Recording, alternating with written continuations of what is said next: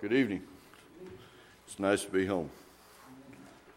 Tonight's scripture reading will be John chapter 20. John chapter 20. We'll be starting at verse 19 through the end of the chapter, verse 31. On the evening of that day, the first day of the week, the doors being locked where the disciples were for fear of the Jews, Jesus came and stood among them and said to them, Peace be with you. When he had said this, he showed them the, his hands and his side. Then the disciples were glad when they saw the Lord. Jesus said to them again, Peace be with you. As the Father has sent me, even so I am sending you. And when he had said this, he breathed on them and said to them, Receive the Holy Spirit. If you forgive the sins of any, they are forgiven them.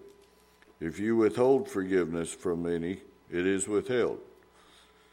Now, Thomas, one of the twelve, called the twin, was not with them when Jesus came. So, he, so the other disciples told him, We have seen the Lord.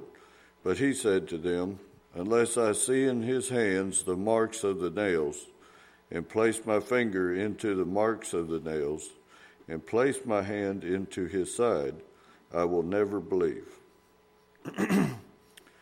Eight days later, his disciples were inside again, and Thomas was with them. Although the doors were locked, Jesus came and stood among them and said, Peace be with you. Then he said to Thomas, Put your finger here and see my hands, and put out your hand and place it in my side. Do not disbelieve, but believe. Thomas answered him, My Lord and my God. Jesus said to him, Have you believed because you have seen me? Blessed are those who have not seen and yet believed. Now Jesus did many other signs in the presence of his disciples which are not written in this book. But these are written so that you may believe that Jesus is the Christ, the Son of God, and that by believing you may have life in his name. Thank you. Please be seated.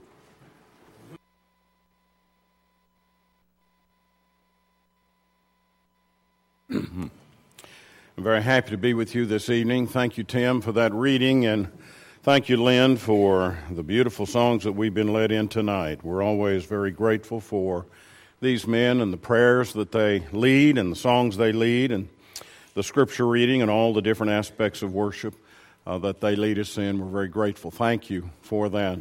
You and I have been studying about different individuals of the New Testament.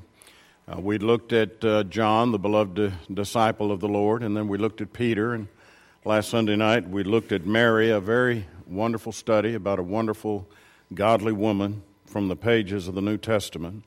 Tonight, I'd like to continue with a study of Thomas, and I think that uh, there are a variety of ways of looking at Thomas. And as you look at the lives of the apostles, you see a lot of different ones.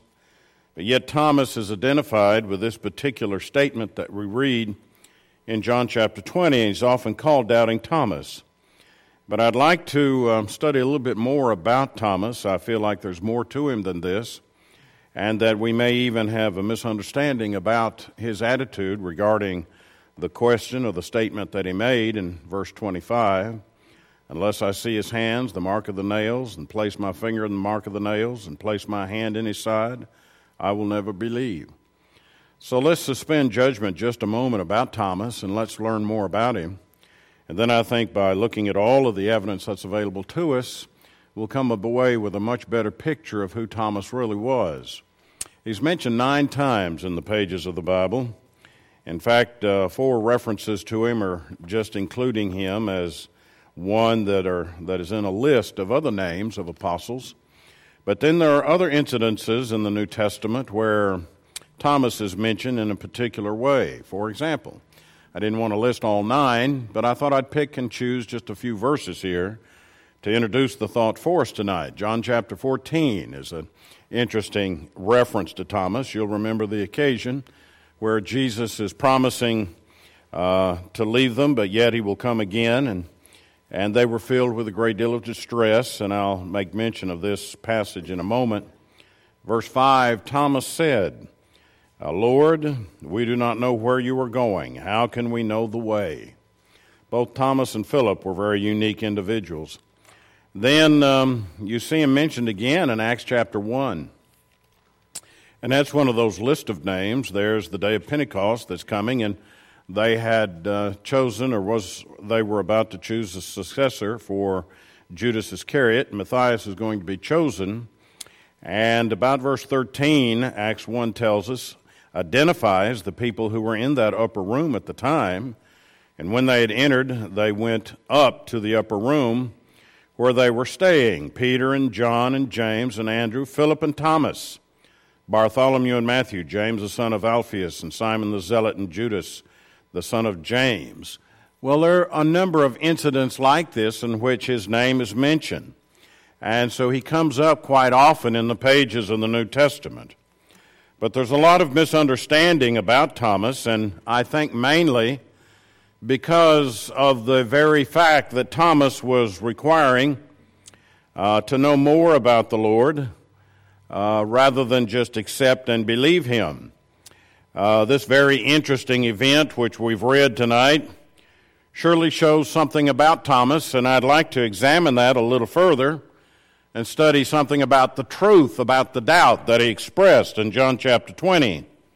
Uh, he's known as being Doubting Thomas for this particular incident, and John chapter 20 has been a very, he's a very famous apostle, and in many respects, he is the one that a lot of them go to as a model, I suspect, for their doubt and for their criticism. But I think there's some injustice that's been done to Thomas.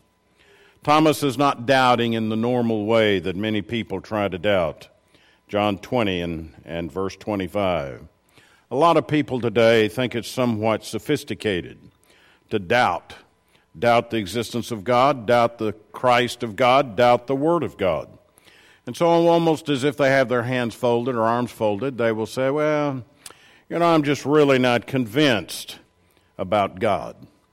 And I'm just really not uh, finding God in my life. Uh, some of this kind of doubt is what I call a comfortable skepticism. In other words, they're not really analyzing the evidence and looking and searching. They just rather have a comfortable doubt whereby no commitment is required.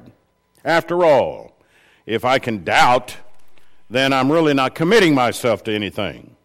If I can doubt the existence of God, I'm really not committing myself to God. And I can intellectually kind of think, well, I don't know whether God exists or not.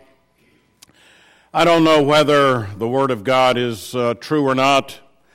I'll just doubt for a while. That's what I call a comfortable skepticism, no commitment required. Matthew chapter 16, I think Jesus came across this very attitude. The attitude of the Pharisees and the Sadducees in Matthew 16 and verse 1. The Pharisees were the strict legalists of the day. You have to follow their opinion. But then the Sadducees were the theological liberals of the day.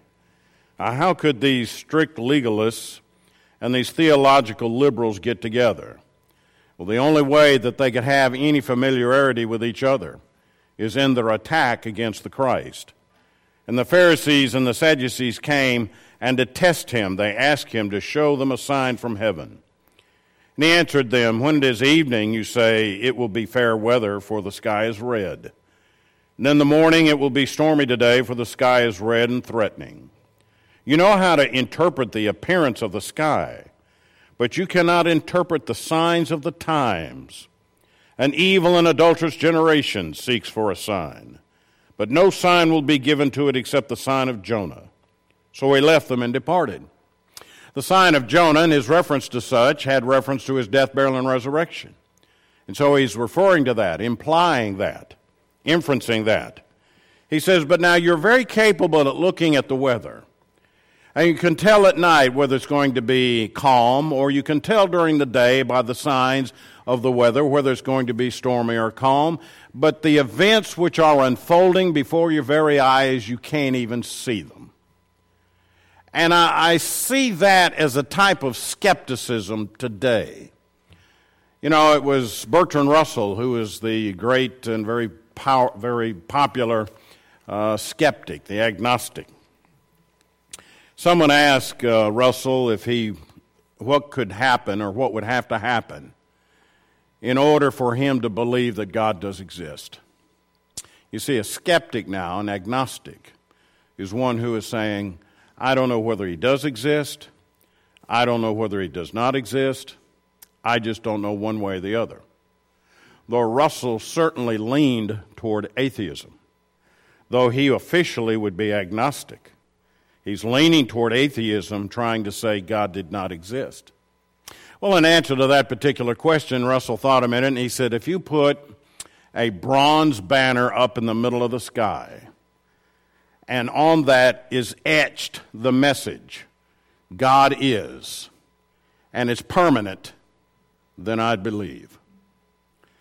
And as I read that, I thought, you know, if the warmth of the sun won't convince you, and if the storm at night will not convince you, and if the temporary nature of life itself will not convince you, what would a bronze banner up in the sky etched God is? How would that be any different? How would that convince you? You see, there's an element of skepticism today that mirrors the Pharisees and Sadducees of Jesus' day. It is a comfortable skepticism. Show us a sign. Yeah, we'd like to see a sign from you to prove this once and for all. Jesus had performed many miracles. Jesus had shown over and over again by verifying his message and who he was by the miracles which he had performed. And yet they sort of fold their arms together and say, Give us a sign here. A comfortable skepticism. We see it today in the lives of a lot of people. I'm saying this is not the kind of doubt that Thomas had. It was not a skepticism whereby he was very comfortable to try to say, Well, I don't know whether he's really the Christ or not. I'm not going to believe until I see. It was not a skepticism or a doubt that was trying to get rid of any kind of commitment upon his part to live for Christ as a disciple of Christ, an apostle of Christ. It was genuine and sincere and honest and he's saying, I want to see. And I don't think that I have any complaint about that. I'll talk about that in just a moment. I think we ought to notice the, fair, the fearlessness of his devotion to Christ.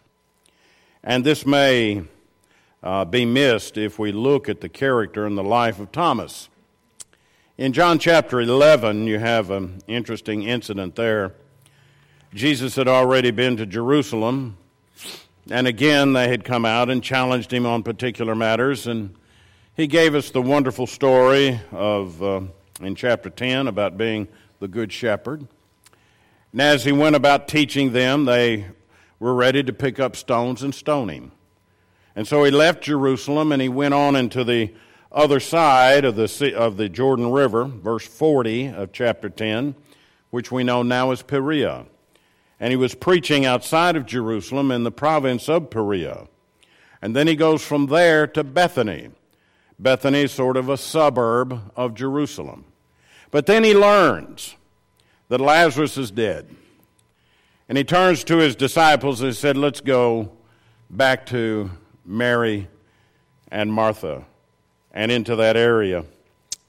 And the disciples said to him in verse 8, Rabbi, the Jews were just now seeking to stone you, and are you going there again? We just came out of there. And that is a hotbed of rejection back there. Uh, maybe we ought to think about going back there, whether we should or not. And he's telling them about Lazarus, and uh, uh, he says, Now Lazarus is asleep.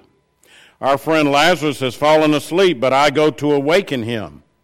And again, the apostles say, Well, if he's asleep, it'll be okay. He'll revive, he'll wake up. He says in that regard, the disciples said to him, Lord, if he's fallen asleep, he'll recover. Now, Jesus had spoken of his death, but they thought that he meant taking rest and sleep. Then Jesus told them plainly, Lazarus has died, and for your sake I'm glad that I was not there, so that you may believe. Let us go to him.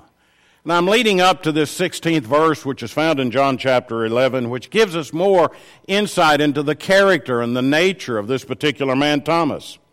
So Thomas called the twin, said to the fellow disciples, Let us also go that we may die with him.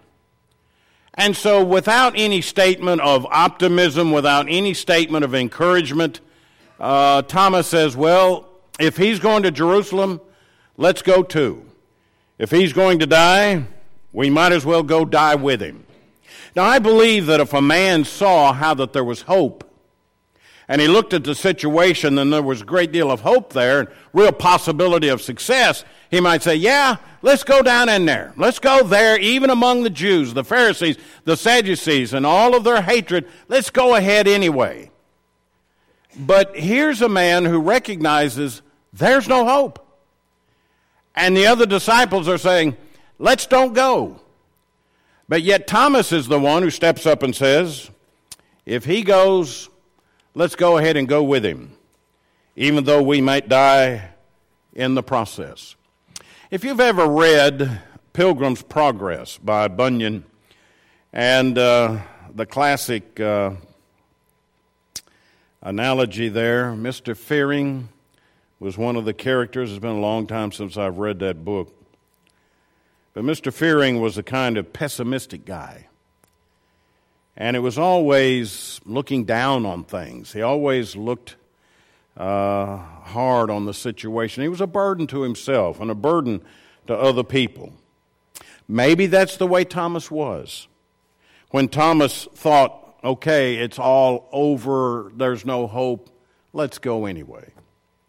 Maybe Thomas was a man who was that way. If that is so, I have greater admiration for him because of the devotion and the fearlessness that Thomas has with regard to the Lord.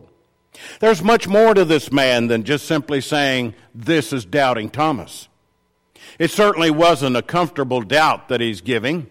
It is a sincere consideration to look at all the evidence available. He is devoted, he is fearless, he is dedicated, he's committed. Even in the face of there being no hope, let's go on down there with him. You have some great statements in the Bible about people making commitments to do things, even in the face of great disadvantages. For example, one of the most beautiful would be Ruth, who made a commitment to her mother in law, Naomi. Entreat me not to leave thee, she says. Don't try to get me to go away. I'm going to stay with you.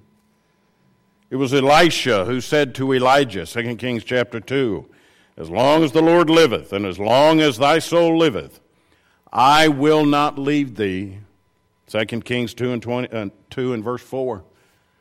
Well, here you have a similar statement, which may be one of the strongest statements of commitment that I've read in the pages of the Bible.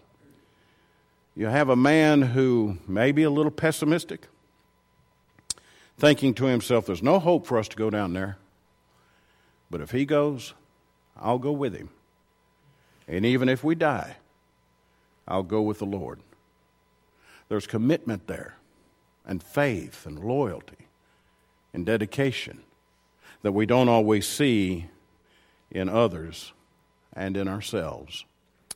There's more to Thomas than just his doubt. He does request knowledge and assurance. In John chapter 14, you have this very interesting passage, and I mentioned it just a brief moment ago, but now I'd like to spend a little more time with it.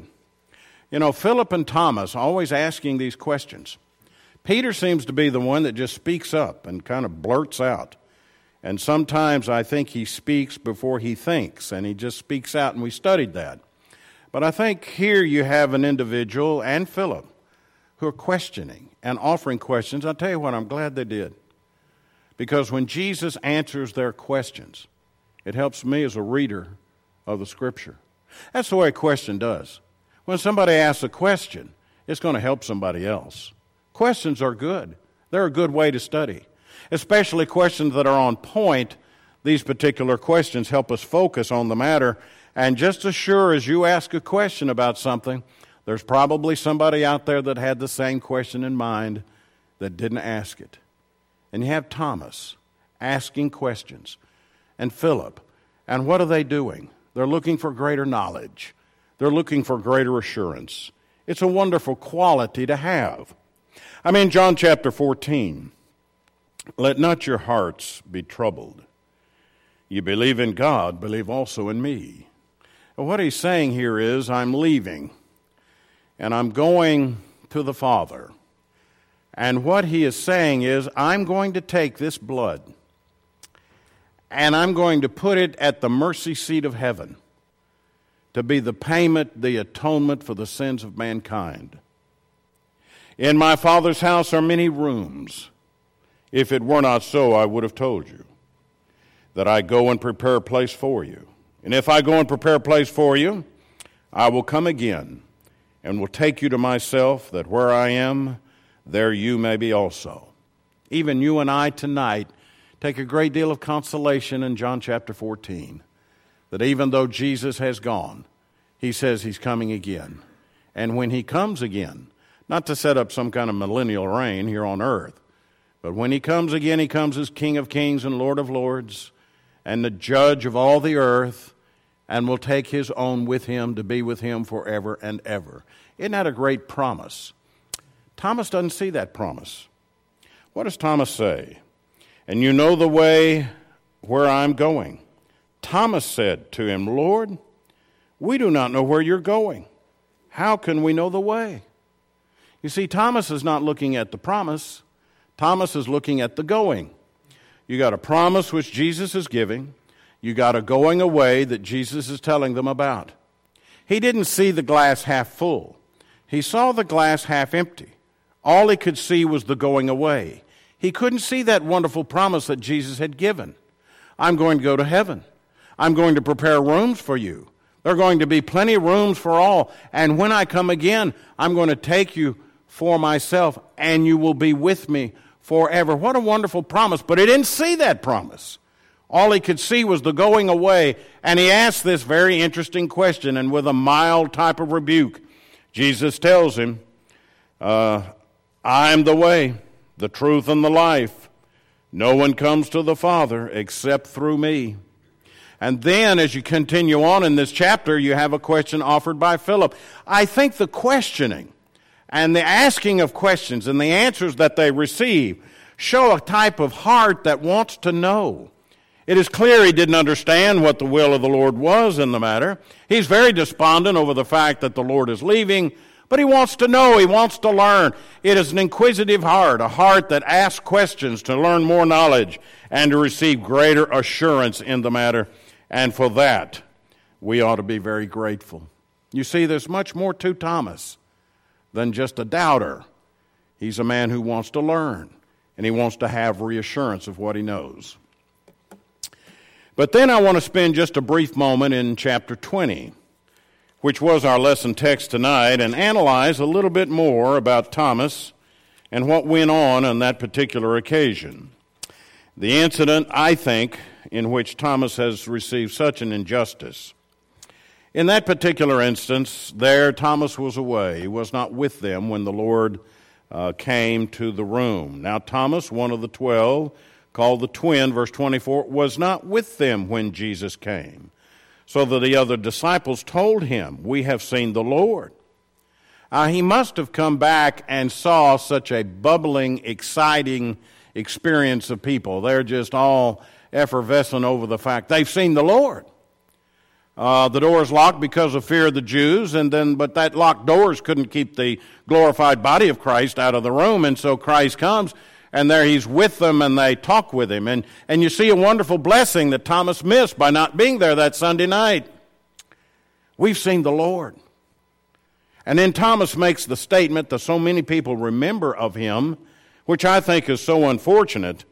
But he said to them, Unless I see in his hands the mark of the nails, and place my finger into the mark of the nails, and place my hand into his side, I will never believe. He's looking for the evidence. He's looking for the matter of Jesus and his resurrected body. Now, it could be, and I'm trying to analyze a little bit the mind of Thomas as best I can from the reading that I have. Maybe Thomas is going through his mind this is such a hurtful thing for me. I'm not going to believe until I see. Or this would be such a wonderful thing, the resurrected body of the Lord. It would be such an amazing thing. It's just something I'm going to have to see in order to believe. Now, we might be somewhat critical of Thomas because he did not believe the testimony of others. The testimony of others is surely justifiable evidence which can be brought forward, and these faithful men are saying, We have seen the Lord. But he says, I'm not going to believe that. I'm going to believe it when I see it. And I don't see that that's such a terrible thing because it's not a complacent type of skepticism, it's a sincere one. It is not a mere intellectual exercise, as Bertrand Russell would try to make it, but it's a very sincere, willing effort to say, I want to examine these matters for myself. And that's not a sin. For there to be some doubt in my life over this matter or that matter is not sinful. Plato once said, The unexamined life is not worth living. In fact, that's one of the mottos of uh, philosophy in Plato's statement. But I read that also as Paul would say to the Corinthians that they should examine themselves to see whether they be in the faith. 2 Corinthians 13, verse 5. To examine oneself means that there might be some doubt with regard to one's self examination. And so I look at my own heart and I look at my own life to see if I've been obedient to the will of, and the word of the Lord. And there's certainly nothing wrong in doing that. Whenever I doubt a particular matter, then I look at that matter to look at the evidence and see if it's justified.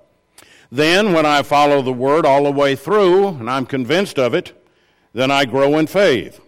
I see Thomas in this regard in John chapter 20. He says, Until I can see it, I'm not going to believe it. And then the occasion comes next week. Eight days later, his disciples were inside again, and Thomas was with them. Although the doors were locked, the doors are locked because of the fear of the Jews. Jesus came and stood among them and said, Peace be with you. Then he said to Thomas, Put your finger here, see my hands. Put, your, put out your hand and place it in my side. And do not disbelieve, but believe. And this is the point that we really ought to remember about Thomas, is found in verse 28. And Thomas answered him, My Lord and my God. He believes. He believes because he's looked at the evidence, and there is no way that that particular evidence can be denied. Some people want to deny the evidence. They want to discard the truth. They want to discard the church the truth reveals. They want to do something other than what the Word of God says because they have their comfortable skepticism about them and they don't continue to pursue that particular matter until they find out what the truth of the matter is. You know, when you and I were young in the faith and we first were baptized into Christ, I know in my mind there were a lot of issues I didn't know about. Uh, there are a lot of truths I didn't understand. I understood the fact that I was guilty of sin and I needed to do something about it. In fact, I had known that for some time. And finally, even at a young age, I decided it's time for me to do something here about this matter. And so one evening, Sunday night, though we talked with the preacher and, and uh, I'd studied with the preacher, I studied with my mom and my dad, and we decided that this was the thing for me to do, and I decided to step out and be baptized into Christ. I've never regretted that decision. As I went to college, I began to wonder in my mind did I make the right decision? Now I began to think about that, and I thought, did I do this simply because my mom and dad wanted me to do it, though it was true they did want me to do it? They wanted me to be baptized, they wanted me to make that commitment. But did I do that just because they wanted that? Or was that done because that was really what needed to be done? So I set out to study everything that I could. I set out to study the inspiration of the Bible. It was an important study for me, and I looked at all of the information that I had at the time. And another big pursuit for me was the existence of God. I, I set out to really study the existence of God and to see is there a possibility that God does not exist? Is there a possibility? Some really smart guys got together and wrote the Bible and wrote it all up, and you know they're really smart and they're really able to write all these things, put them together very well, and pass it off as the Bible.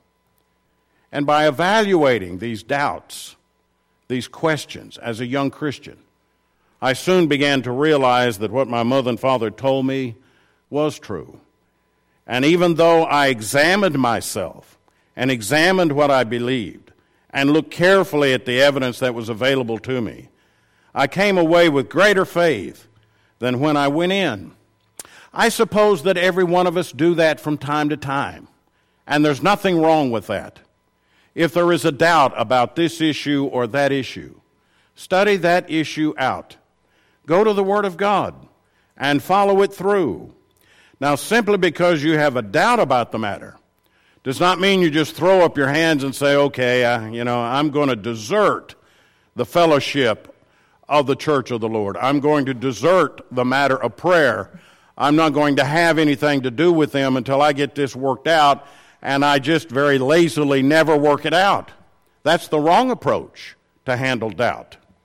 The right approach to handle doubt is to stay with the body of Christ and the fellowship of faithful brethren and to study the Word of God and follow it through. And when you examine the matter, you will eliminate the doubt and you will grow in faith as faith comes by hearing and hearing by the Word of God. I see Thomas as doing that, his search for the facts.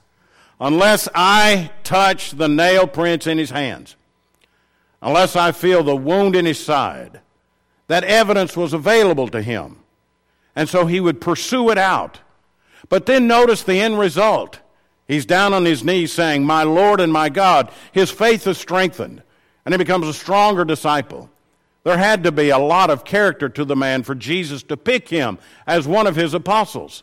And we see him there on the day of Pentecost, as I read in Acts chapter 1 and verse 13. And I believe that he's there with Christ today. When Jesus gave him the promise in John chapter 14, he says, I'm coming to be with you. I'm preparing a room for you. And Thomas, being faithful unto death, to find themselves in the loving arms of a faithful Savior. That's what doubt can do. It can cause us to grow in faith. It can cause us to examine our faith. Tonight, you and I have been studying about a man uh, who's a strange man of contrast. Uh, he's an individual who was picked by the Lord, but yet he's searching and he's looking. He's a kind of man that is very devoted to Christ, fearless in his faithfulness to Christ. If he goes down to Jerusalem, we're going down there with him even though we die. And yet he's the same man that would say, you know, unless I see him, I will not believe. We kind of identify with Thomas. I do, and you do. Because sometimes we'll have a doubt here and we'll have a doubt there. But those doubts can be eliminated with greater, stronger faith, with greater study. Sometimes, and I've noticed this a lot in my life, there have been questions that would come up, and I couldn't get the answer to it. Some questions I had in my mind, I couldn't find the answer to it. Oh, I knew it was in the Bible somewhere. I just couldn't find it. And so I'd put that question on the back burner for a while. And some of those questions were put on the back burner for several years. But then later, as I matured and I was able to study and had opportunity to study with others and at the feet of others, those questions were answered. And it was almost like the light going off in my head. Yeah, I see that now. I see the answer to that now. Sometimes it'll be like that for you that a question will come up in your mind. Put it on the back burner for a while until you're growing and maturing to the point where you can handle the answer and that you can get the answer and understand it. And by then, you'll see how much more faith is found to be in your life. He's a man who seeks and who finds. I'm saying that's what God wants us to be men and women who search for the truth and not be afraid of wherever it leads, to follow that truth from the pages of the Bible, to think about it properly and apply it to our lives. He's a man that is with the Lord even to this day, that he enjoys the blessings which God had promised him in John chapter 14, which I, with confident faith, look forward to the day I can be with the Lord and be with the saved of all ages. I believe that's what you want. I believe a man like Thomas, who wants to look for the evidence and ensure his conviction and knowledge and faith, is an example for us tonight to follow in his footsteps. If you have questions about your faith, let's get together and study about that matter. If you have questions about your life, let's study the matter together. The answer to those questions is going to be found in the Scripture. For whatever it says is going to be right. So, whatever the Bible says, that's what we're going to believe.